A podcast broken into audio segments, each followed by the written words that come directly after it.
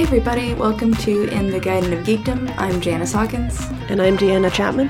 and this is the show where we watch episodes of Keep Your Hands Off Eizouken and an accompanying piece of media and then talk about them. What did we watch this time, Deanna? This time we watched episode 10, which was titled Against Our Independent World.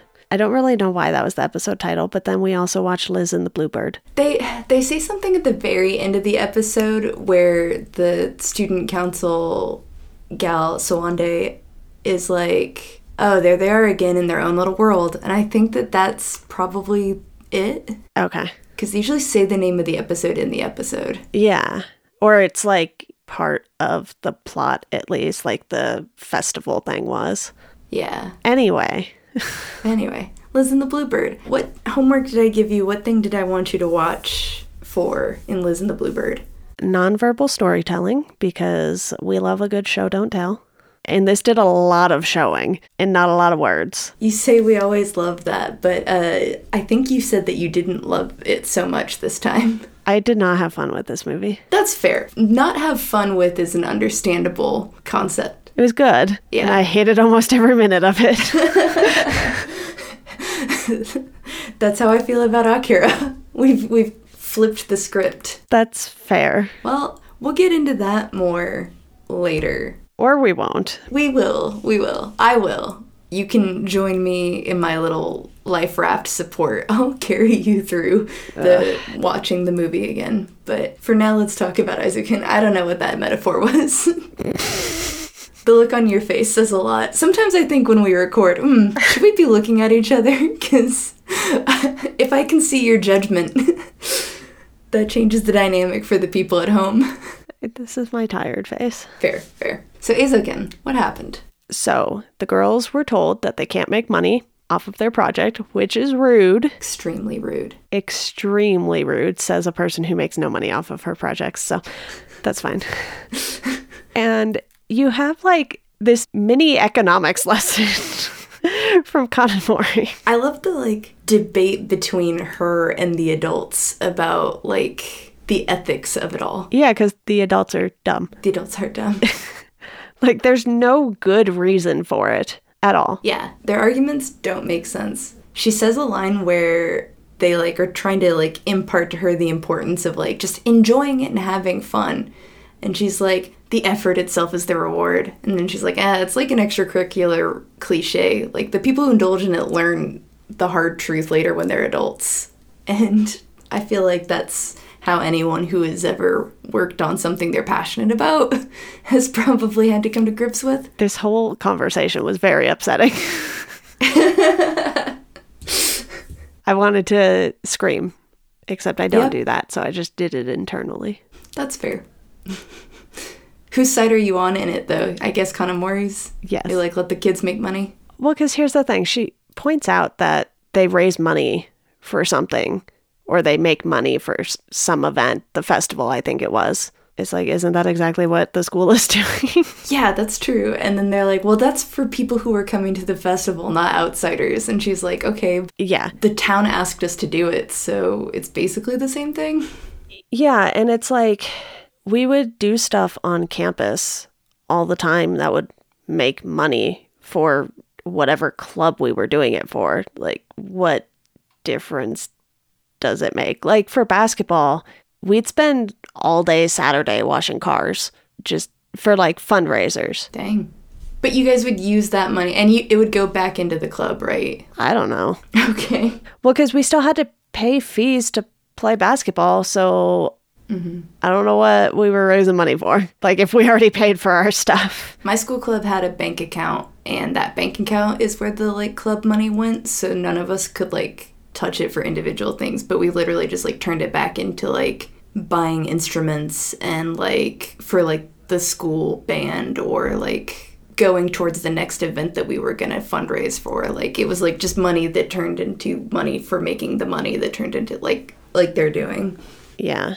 So I really liked the part of this episode where they go sound hunting. I thought you would like that. It reminds me of when you talk about that sound thing that you watched. Oh, the Lucasfilm thing? Mm-hmm. Yeah, it's great. And Asakusa is just like tagging along. And Kanamori gets so mad at her.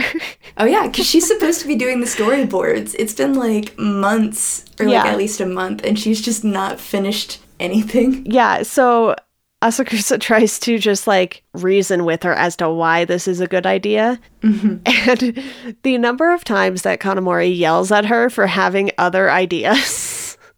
Yeah, I love it. She puts her in like a headlock and like yeah, I think I sent you a picture where it was like, can you please finish one thing first? I mostly just text you screenshots or pictures of the show so that I remember to mention them on the podcast, but we have sent a lot of texts since then. she says, "Stop talking about other projects. Focus on finishing the one you're working on." Mm hmm. Not relatable whatsoever. just me yelling at you.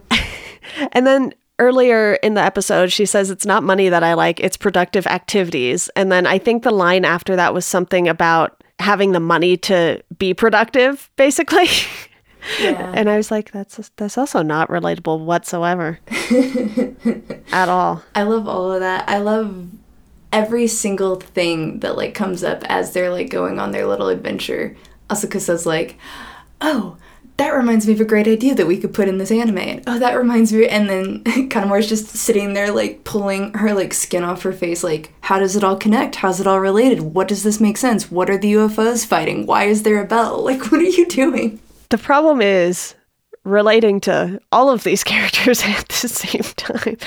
It's just a constant internal war. It's funny because when we started watching this, you said that you related, I think, the most to Kanamori. And I was sitting there going, I feel like you've got some strong Asakusa tendencies. And I feel like Kanamori sometimes when you're talking about like your ideas and stuff. When I'm like, Deanna, do less. Deanna, what are you? Focus on this thing. Here's the thing, Janice. You know I don't listen. And I don't think you want to know how many other things I've agreed to. Yeah, I don't. I don't.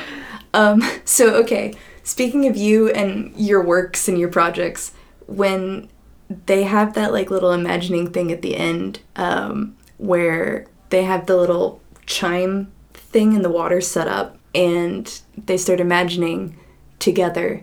You can like see the sound waves in the ground, and Domeki like shows them how to like slice and layer them like in a really tangible way Uh huh. and I paused and I thought, I think this is what Deanna's job is like. This is what I mentally picture when I think about what your work must be like. I think I posted something on Instagram recently about an episode that I was editing. And you're not on Instagram, so I don't know if I sent this to you or not, but it was a podcast with seven people on it. oh, that's right. And it was so much editing. Seven individual audio tracks to put together. yeah. And then that doesn't even count like the intro and outro tracks that got added later. Mm-hmm. So it was a lot. Yeah, that's what I imagine when I think of you doing your work. I don't do that much with sound. I put sound effects in every once in a while. Like someone asked me to bleep something mm-hmm. in an episode that I did this morning. So I had to go find that sound effect and drop it in. You don't just have the bleep button right there so you can. No, I don't have that interface anymore, Janice. Oh, that's right. And also, I wasn't recording that, so mm-hmm. it's not as helpful. I just don't understand how sound effects work in the in the postscript. So I just assume that there's a button you can press while you're listening to it that records a new bleep over it. no, if you're in post production, you have to take the file and drop it mm-hmm. in and then put it where it needs to go. Ah. I suppose that makes sense. So it's just like a MP3 or WAV file. I am nodding my hand, head understanding. I've had to send you wave files every week, and I definitely know what a wave file means. That's good. Uh, anything else about the episode? Okay, so when they went to get that horn noise and they were holding their breath, yeah. it was just really funny because it was like so over dramatic. They're all just like sitting there. I don't even know that they knew that they were holding their breath when the chimes went off, and it's just like, like I felt like I did it too. They were like, "Okay, it's happening. Be quiet," and I like, and then as soon as they're done, I'm like, "We did it!" I'm like, "Oh, thank goodness." These asthmatic lungs can't do that, so it was just like, no, I'm gonna breathe. Thank you. They're the way that they did the sound hunting in this. I can't wait to tell you about some stuff and how they worked on this movie that we watched. But before we dive into that, I guess I should tell you about its like history or whatever. Give me the background. For this movie, I had a very bad time with. Sorry. Fascinated to know more about that in a bit. So Liz and the Bluebird. uh, this is a 2018 movie made by the production company Kyoto Animation, uh, based on the anime TV series that they worked on called Sound! Exclamation mark Euphonium. Um, Sound Euphonium is was a novel and then a manga, um, all by the, the same name, written by Ayano Takeda, and the novel was illustrated by Niki Asada.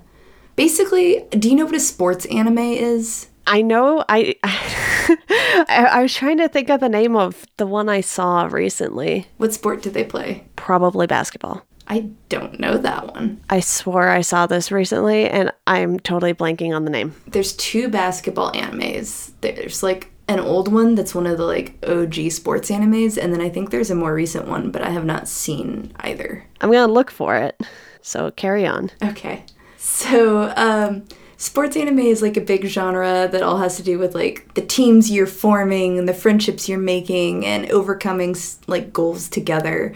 And um, there was one, I, there's been a bunch, um, but like I remember Prince of Tennis and Haikyuu and um, Free are ones where it's like tennis, volleyball, and swimming kind of like blew up. And then we got to a point where we had like sports animes all the time about a bunch of stuff. So in my opinion Sound Euphonium is a sports anime but it's for a concert band. And so they like Okay. Do competitions and stuff and like you know they're like high school teens bonding together but um it's the same structure but it's like sports anime for nerds for people who are so nerdy that they can't even understand the sports anime i don't know if that makes sense There's literally one called Slam Dunk. And I feel like that's a little too obvious. is that the really old one though how old is that Yeah.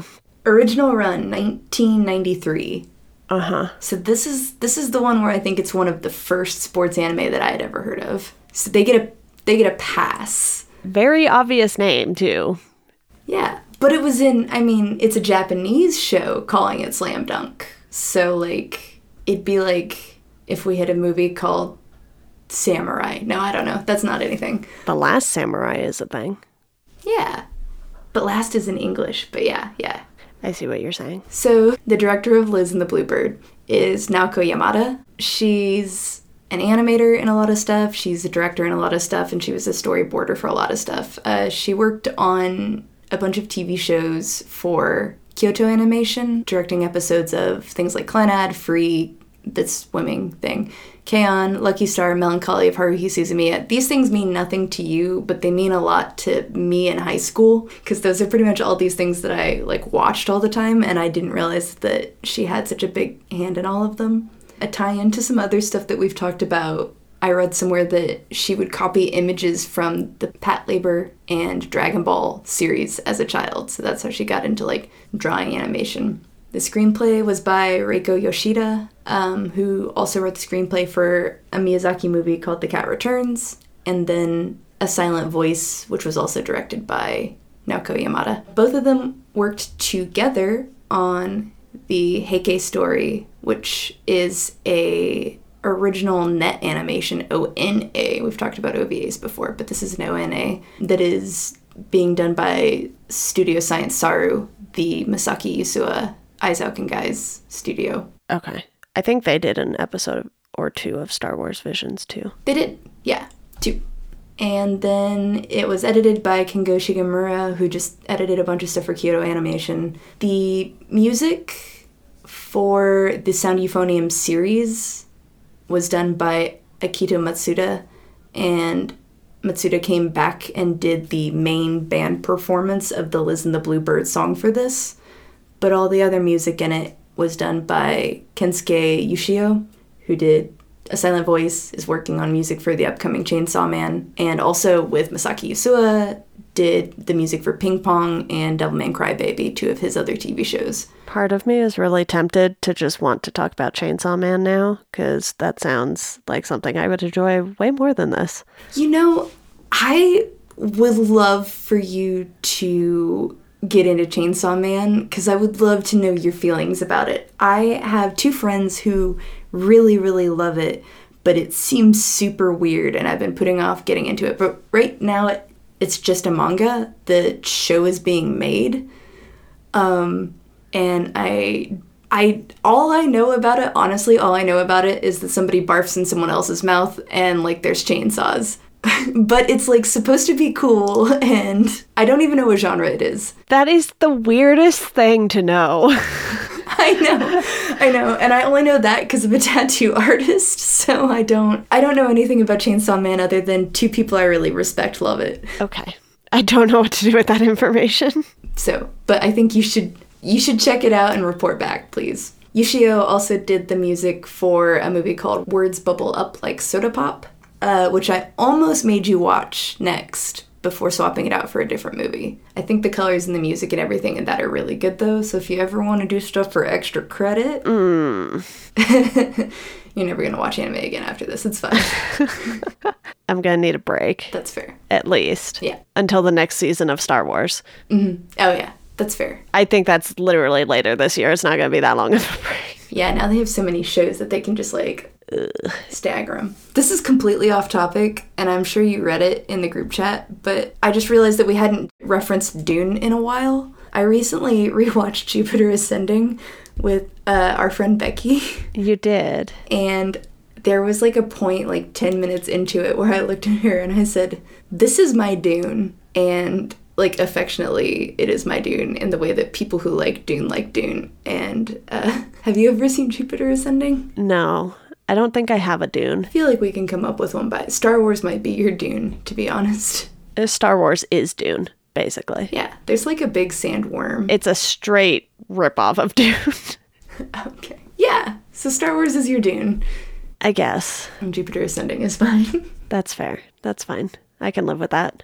yeah. So that's my that's my little thing. People who know stuff, our five listeners, one of them might know this, and I think I've referenced it before, but I don't like know enough about it to talk about it. But there was a terrorist attack on Kyoto Animation, and that studio, a lot of employees died. And so um, it was sometime after one of the other sound euphonium movies that that happened. So um, most of the people who worked on this either work on other things or are no longer living. I feel like it would be remiss of me not to mention that, but I don't know enough about it to go into detail on it. But that is a sad thing. But all of the people who I mentioned are, I believe, still active in animation. Okay. And so let's go from that bummer to a different bummer. So you you had a rough time with this movie? I did not love this. It's good. You said it gave you a hard time like Tick Tick Boom did, and other people have like thought that you would find movies sad that you did not find sad. So my question for you is does it just have to be like a music heavy movie about emotions or what what hurt you? Here's the thing I don't love musicals at all. Mm-hmm. So I wasn't expecting to like Tick Tick Boom. Okay. But then people I know were like, you should watch it.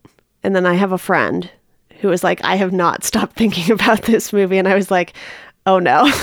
Mm-hmm. Because it had nothing to do with the music for Tick Tick Boom. It was more about, well, one, I should not have watched it the year I'm going to turn 30, because that's like the whole movie is like turning 30 and not having accomplished anything. It's very distressful. Yeah, that's how I felt watching Bo Burnham's Inside because they had that song about turning 30, and I turned 30 in the pandemic, like, big point. It was hard. Yeah, I'm just not gonna watch that at all. You haven't seen Bo Burnham's Inside? Eh, okay, anyway. I don't do comedy things, Janice. That's fair. And it's like a music, it's a comedy and it's a musical. So that's like two things you just said that you don't. I've literally only seen like three musicals, hmm, Okay. I think. I've seen Chicago. I'm pretty sure I've seen Rent. I think the remake. And then Tick Tick Boom.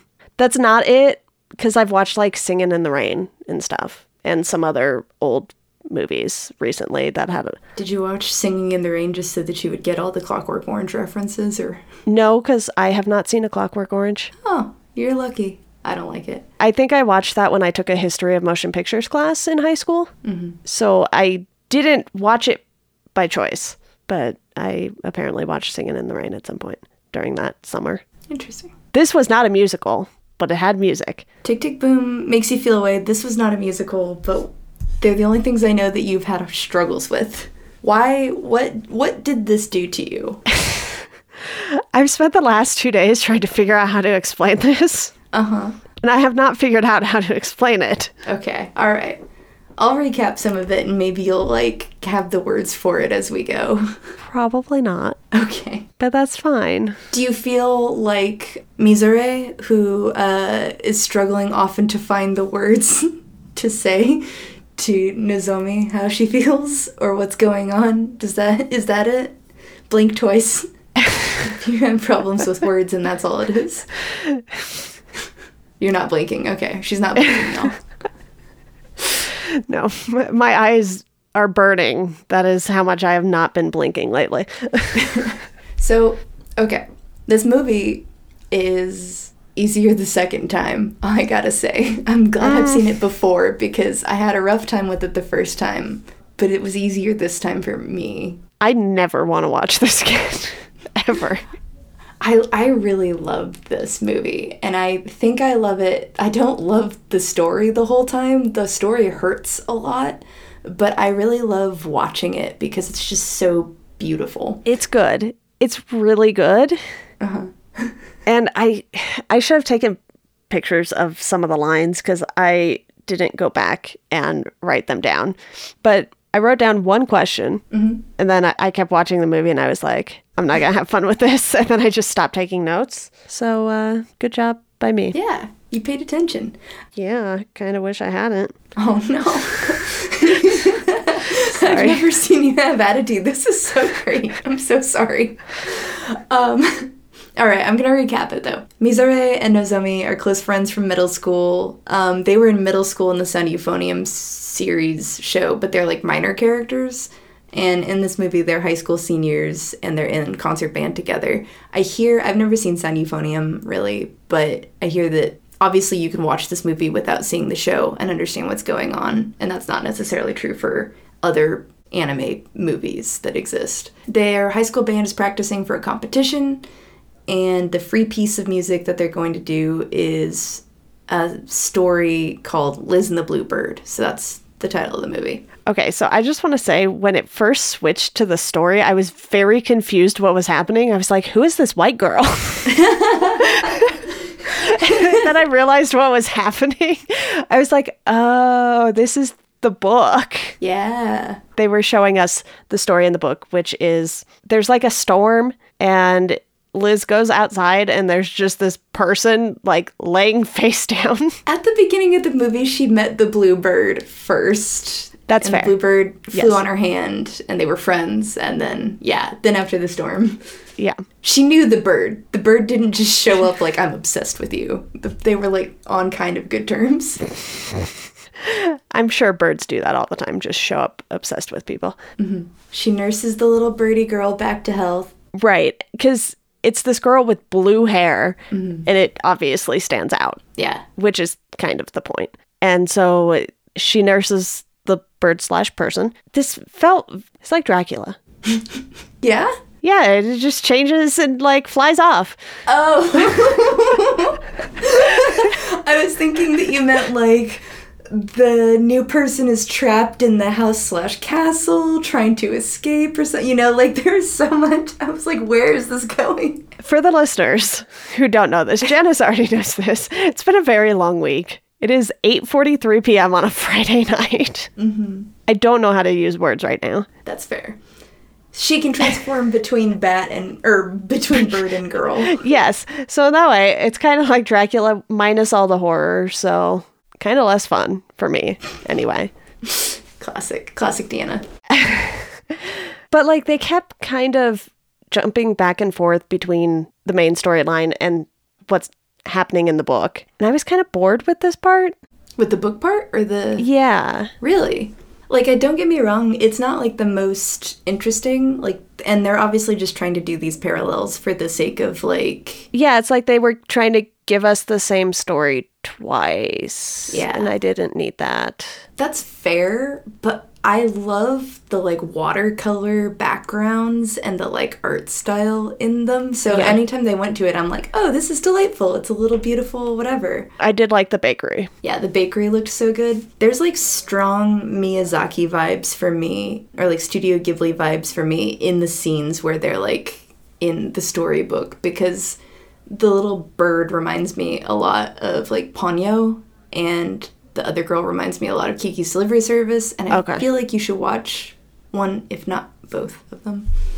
I might have both of them in my list on HBO Max, where a bunch of the Ghibli stuff is. You should definitely watch Kiki's Delivery Service, but Ponyo is very cute. Yeah, I, I think my plan is to do Kiki's and then Totoro. Totoro. I can't do words right now, Janice. Yeah, that's fair. I didn't feel as invested in these characters. In the book characters and In the book characters, yeah. Oh, okay. So Yeah. for the Liz and the Bluebird part, I was just like, okay. They're very much just reading a story. It's like, I mean, they're like dumb high school kids who don't have like ways to conceptualize their own feelings. And so they're like reading the story to understand themselves a little bit. No idea what that's like. I feel like those scenes aren't for us, they're for them. Cause, like, yeah, I feel like Mizore doesn't know how she feels. But when she reads Liz and the Bluebird, she's like, oh, this is how I feel. And she's like, the whole time, both the girls, they have a duet based off of this. The third movement is a song called What We Do for Love. And in it, there's an oboe and a flute solo. Conveniently, these two are an oboe and a flute player. So they get to do together. When they read the story and when they play the music at first, they're treating Nozomi like the bluebird and mm-hmm. Mizore like Liz. And over the course of the movie, Mizore is like constantly following behind Nozomi and constantly like staring at her back or her feet. That was what I had a question about. Uh huh. Because most people walk next to their friends. And I was like, why is she so far behind her? She's got all these feelings, Deanna.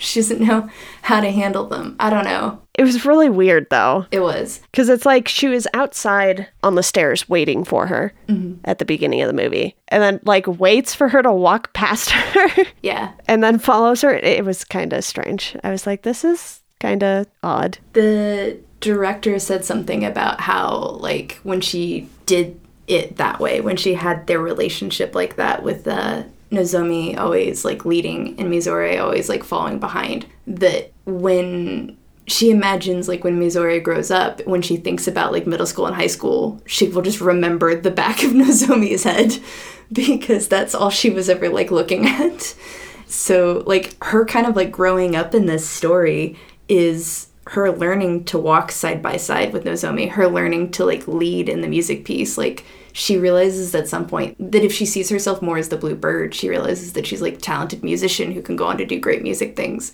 And Nozomi realizes that she needs to let her go. But they actually like swap parts in the music because I don't know if that's a thing you picked up on, but like the bird leads the song. Uh huh. And so when they get ready to play the last time, uh, Mizore just like cuts her off and starts playing the bluebird part, and uh, Nozomi has to hang back and do the Liz part, and that's why it's like all emotional and they cry and blah blah blah. But and then they walk side by side and they actually like walk in unison after that. So it's like And then they go get ice cream, then they go get happy ice cream. apparently. I guess. It was weird that the ending was just like, okay, fine. Yeah. We're to go get ice cream. I was like, what? I feel like they led up to because the book Liz and the Bluebird they part ways and they don't ever see each other again, and Yeah. I feel like when they have that like confession of like feelings moment where Nozomi is like letting her go and Mizore is like trying to like tell her how she feels and they like are hugging and whatever like I feel it and then they like all the scenes from that on they're like going separate directions and you think okay it's gonna be just like the book but then at the beginning of the movie Nozomi says something about liking happy endings. I like happy endings, and I feel like they just gave you that so that you could ha- she could have her little happy ending where they pretend like everything's fine. Yeah. But yeah, okay. Were you ever in like band? I forget. No. Okay, I was, and I have a complaint about this movie. Okay. So, or maybe not a complaint because it like makes sense in the context of the movie, but every time they go break off to do like the flute section does a flute practice or like the uh-huh. oboe section does an oboe practice. Yeah. Mizore, of course, Mizore is a better musician than Nozomi because Mizore actually goes to practice when they do these breakout sections, and every single time they cut to the flutes hanging out, they are all just like eating and talking and not playing music. Well, yeah, because Mizore won't talk to anyone else. So, of course, she's better at it. Because what else is she going to do? Yeah, but like Ririka, the the like sophomore or freshman girl who also plays oboe, uh-huh. when she starts joining her, they play music together. Like they don't talk, they don't chat during that period of time. They actually like make reeds and like play music. But I've never seen the flutes play together. That's fair. I mean, They weren't committed. I don't know. Because, like, we would split off into groups for basketball practice, like, based on your position. Mm-hmm. And there are some of us that definitely got a lot more done than the others. Yeah. So it just seems normal to me. It Seems normal. Ah. Well, Also, there were way more f- flute players. yeah. Because there were only, what, like four, wh- what did she call it? Double reed players? Two bassoons, two oboes And Missouri wanted nothing to do with half of them for for a very long time. the entire movie and barely the other one. Yeah, that's true. Uh, but what a good movie about friendship and love and Sure. okay, sure. Um, yeah, they there's a lot of stuff that goes into the sound and the music that I will ask you about later. But for now, well, wait, what's your question? The question was about the walking thing. Oh, okay. I was like, that's weird. Why why is that a thing? And you already explained that. But like the counselor lady, Miss Niiyama, I think, at one point, her and Missouri were talking, and she was just like, You care too much about the things you love. I was like, That is the weirdest thing to say to someone. She cares too much about the person she loves. I wrote that quote down. But is that how she phrased it? Yeah. I swore it said the thing you love. She says, I think you care too much about the one you love. What if you were the bird? Okay. Yeah. But also, just to be fair, she's not a counselor. She's just like the woodwind section teacher. So, Okay, I was confused because it looked like they were in like a science classroom. yeah, she just found her in the breakout session and was like, hey, since you're alone, I think that. I mean, she's the woodwind coach. So she was like, hey, you're a woodwind. You're really good. You could go to college for this. Okay. I was just confused because, like, a lot of times, like, our coaches were also teachers. Like, the boys' basketball coach was the chemistry teacher. Mm-hmm. So I thought she was just like a counselor and the music person. Nope, she just music. Okay. She probably has like a different job most of the time and then comes and gets paid to do that, like on the weekends and after school or something. Okay. If I had to guess. I don't know if you had coaches like that. I mean, yeah, we had coaches who didn't teach. A lot of them were subs. Thanks for bringing the jock talk to the show so that people, so that we're real well rounded. I mean, I wasn't in band, so I yeah. I got nothing. It's good. No, you got you got basketball. You got slam dunk. I got sound euphonium. Your thing came out 20 years before my thing. But I just felt like that was like a really mean thing to say to her. Yeah, it was, but she's also not their life coach. She's just some teacher who likes wood instruments. Apparently, I was like, that's I also, if a girl was like, I could never let the person I love go, I would be like, calm down. You're like 17. so I kind of get it. And then you mentioned the hug thing, whatever it's called.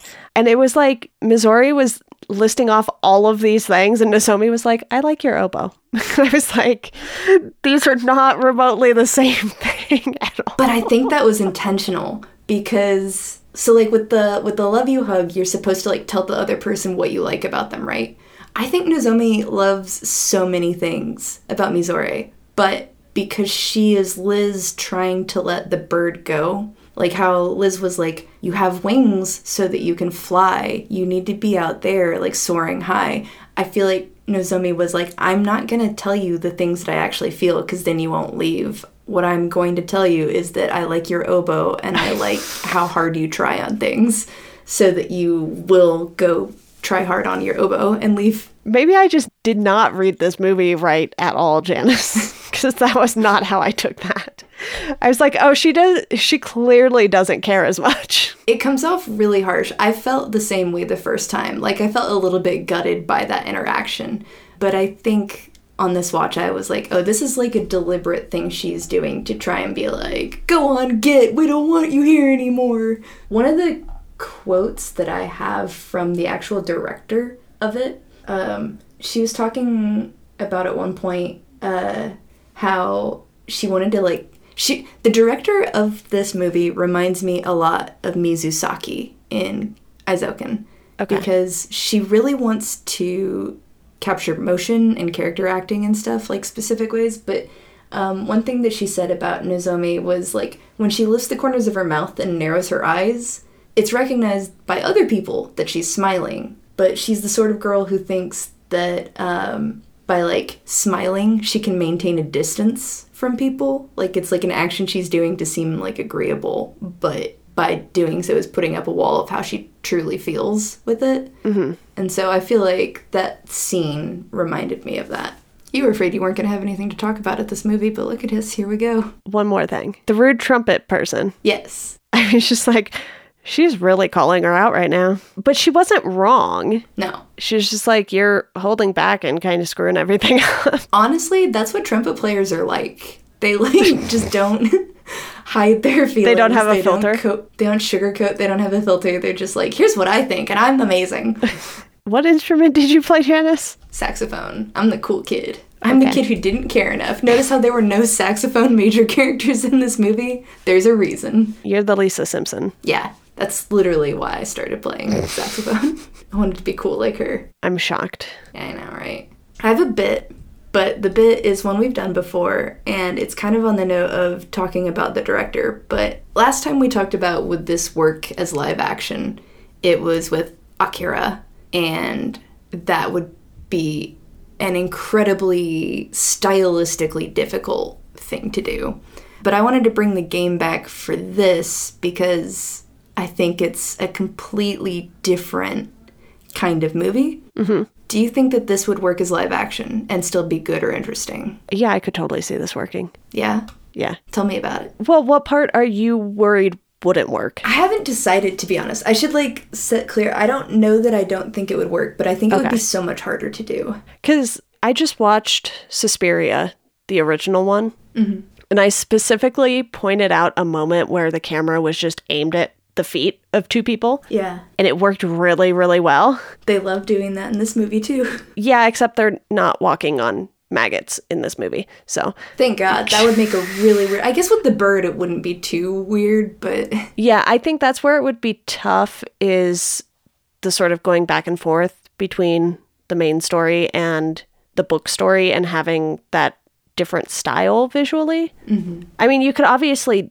do it. There are plenty of movies where certain scenes don't look like they're in the same movie. yeah. Or like I watched Blade Trinity. I, it can't be worse than that. Yeah. Or they could even do the Liz and the Bluebird parts still animated because it's a book. Yeah, that would work. Because, like, before this, I watched the first episode of Miss Marvel, and they have, like, animated stuff going on as she's, mm-hmm. like, walking down the street and stuff. Like, you see animated stuff on the buildings as she walks by. Yeah, They could do something like that. that's cool. I need to watch this show. I love I love Kamala Khan. I need to watch this show. The first episode was really fun. By the time everyone's listening to this, the show will be over, and I'm guessing you and I both will have watched it all. Uh-huh.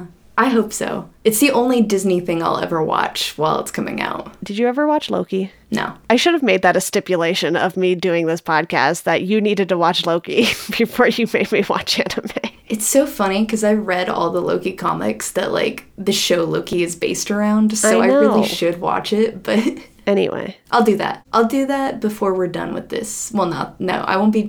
I'll do it before we've done releasing this show. How about that? okay. We'll see if that actually happens. But I think a live action version of this, I mean, the movie's only an hour and a half, so it's not long. Mm-hmm. So I think you could pull it off and it wouldn't be like too slow for live action. Yeah. I think that it would be possible, but this movie is so dependent on how the characters talk, how the characters move, and how the director has captured that feeling and how the music like builds around it. And with animation, the director has a vision and everyone executes on that like with precision like it's drawn you know? Like there's no gesture that wasn't meant to happen. But when you come into live action the actor has to carry like the burden of all of that a lot of the time. Like the director can have opinions and the director can like give suggestions but at the end of the day it's up to that actor to make like the choices and the movements with their body that really have the same payoff. And I think that this movie is so focused on those little moments and those little glances and those little gestures that I it would take a lot of really talented people to pull it off. Yeah. I don't know if I would watch a live action version of this. Yeah. It'd be like three Andrew Garfields on screen. You need three Andrew Garfields to carry all the little motions of a tick tick boom slash a live action Liz in the Bluebird. God. If Andrew Garfield was in it, I would watch it. I don't know who he would be though. He could be the music He's teacher. gonna be the band director. that would get me to watch it. That's one thing I love about this movie. Barely any men. So you don't get their like annoying high school boy opinions. You've just got also like they didn't do any of the catty like high school girl stuff. Like everyone's just good. Except for the trumpet player. Except for the trumpet player, but she's just a brat. She's just a trumpet player. That's fair. I don't think I knew any trumpet players. I actually uh. have absolutely no clue what any of my band friends played. like, absolutely no clue. That makes sense because it's like astrology. Like if you're not invested in astrology, then if someone says they're like a Sagittarius, you're like, cool, I don't know what that means. But if you're like in band and you're like, oh, they're a trumpet player, and you're like, of course you're a trumpet player. I'm a Sagittarius and I still don't know what that means because anytime I see anything about it, I'm like, this is this makes no sense. This is all inaccurate. Mm-hmm. Adjusts glasses. Well, Deanna, you have to look up your full birth chart, and then once you look up your full birth chart, no, don't do any of that. I wouldn't even know how to do any of that. Fair. So, since I asked you to focus on show don't tell in this, I was wondering if there were any scenes where they weren't talking that like stuck out to you, just where you could like understand what people were thinking and feeling without. Literally, anytime they were sitting across the room from each other, I was like, this is painful. Can we stop? Yeah. Oh, yeah, it is painful. When they like, there's that scene where they like look at each other. Nozomi's looking at Mizore, and then when Mizore finally like looks back to like wave or something, Nozomi's like giving her the cold shoulder, like not looking at her, and that hurt me. I do not understand this at all. I think that's why I read some of the other stuff the way I did. Mm-hmm. So I was like, what is she doing? Because, like, Missouri tried to do the hug thing one or two times before mm-hmm. it actually happened. And Nozomi just, like, straight up said, haha, and walked away, like, one at the time. Yeah, Nozomi the first time was like, "Here, hug me." Just kidding, it was a joke. I'm joking. Yeah. I was like, that The is so weird. People are weird. I'm like, I'm gonna be like Nozomi's biggest like defender, and I was the last time I watched it with my friends too. But I'm I'm Nozomi's biggest defender because I also am an idiot. But um, she does this thing at one point where she asks her friend, like Yuko, I think it was, like, is Missouri avoiding me? And it's so funny that she asks that because it's like, no, you're clearly avoiding her. What are you talking about? Yeah. I was like, that makes absolutely no sense at all. Yeah, the fact that she's just projecting all those things and it's like she feels bad, she sees her friend is talented, she doesn't want to get left behind, so she's going to be the one to do the leaving behind and like all stuff like that. I'm just like, I know you're a teen, but calm down. Like it's fine. N- nobody's calm in high school. No, no one is. We're all terrible. I really like, I mean, they do the whole disjoint joint thing in the movie, but at the start of it, when they, I love one that they time like their steps with the music a lot of the time throughout the movie, but uh-huh. two, that in the beginning when they're walking together, it's like slightly out of step. So it's kind of off with the music and it's kind of off with each other.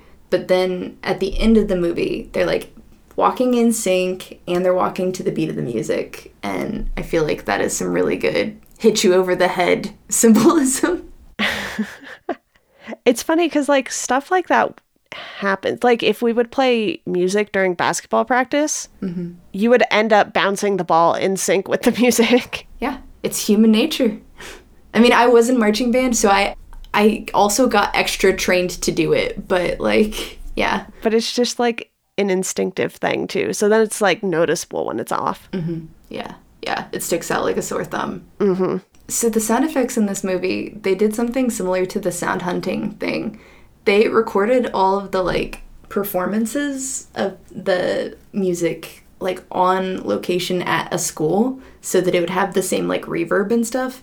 The director uh, Yamada took Ushio, the music guy, to a school with her so that she could like take notes on like locations and how the rooms and and he brought a little recording thing with him and would occasionally try and record sounds and he's got like interviews where he talks about like he would have to stop because she'd start laughing at him. So he'd be like getting the sound of like footsteps on the ground or like some like zipper or pencils and then or like he'd be tapping something and recording it. And then she would just start laughing and he'd be like well now i can't use this That would be infuriating.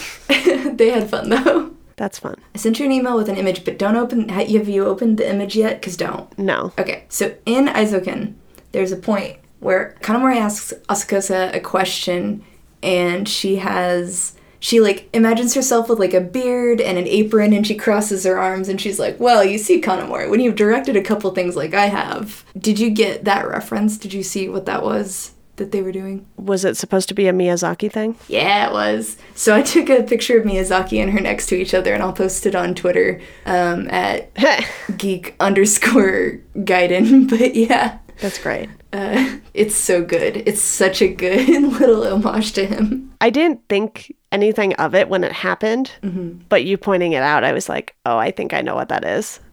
Yeah, it's really cute. I love it. Even though I've only seen like a few pictures of Miyazaki. You've seen enough. Yeah. He sticks with you. He's got like an iconic face for some reason. Uh-huh. He cultivated his brand well.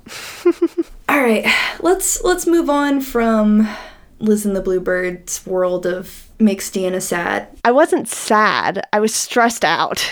stressed out. Okay, okay, like a stress response. It was stressful. It was very distressing.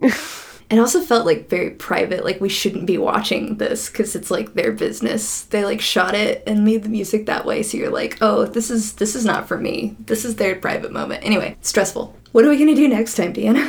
we are going to watch episode 11. That's how numbers work. This was 10. Next is 11. mm-hmm. Each other's existence. Is that really the name of the episode? I think so. Each other's existence. And what media am I making you watch along with that? The movie we are watching is Ongaku, Our Sound, which I looked up this movie uh-huh. because I wanted to see if it was streaming anywhere. And I already forgot the answer to that. So I'm going to have to look it up again. But it definitely looked like a kind of different animation style from a lot of the stuff we have watched so far. Completely different animation style. So I'm way more excited for this than I am about what we just watched. Good. And your homework for this is just the next two things we're watching. We're just think about the importance of taking a break and chilling and mm. like getting things done is important, but maybe it's also important to take time to like recenter. Look, Janice, I took a 12 day vacation earlier this year. Mm-hmm. I will not take a vacation for another three years, probably. Well, when I made the themes for these episodes, you had not yet gone on vacation, so that's my bad. But That was too long of a vacation. probably so. Anyway, a little break, even just like a day, is good though. I took last weekend off, and I should not have because this week was a nightmare. Yeah. All right. So I feel like you're going to get called out a lot, but I believe in you. What else is new?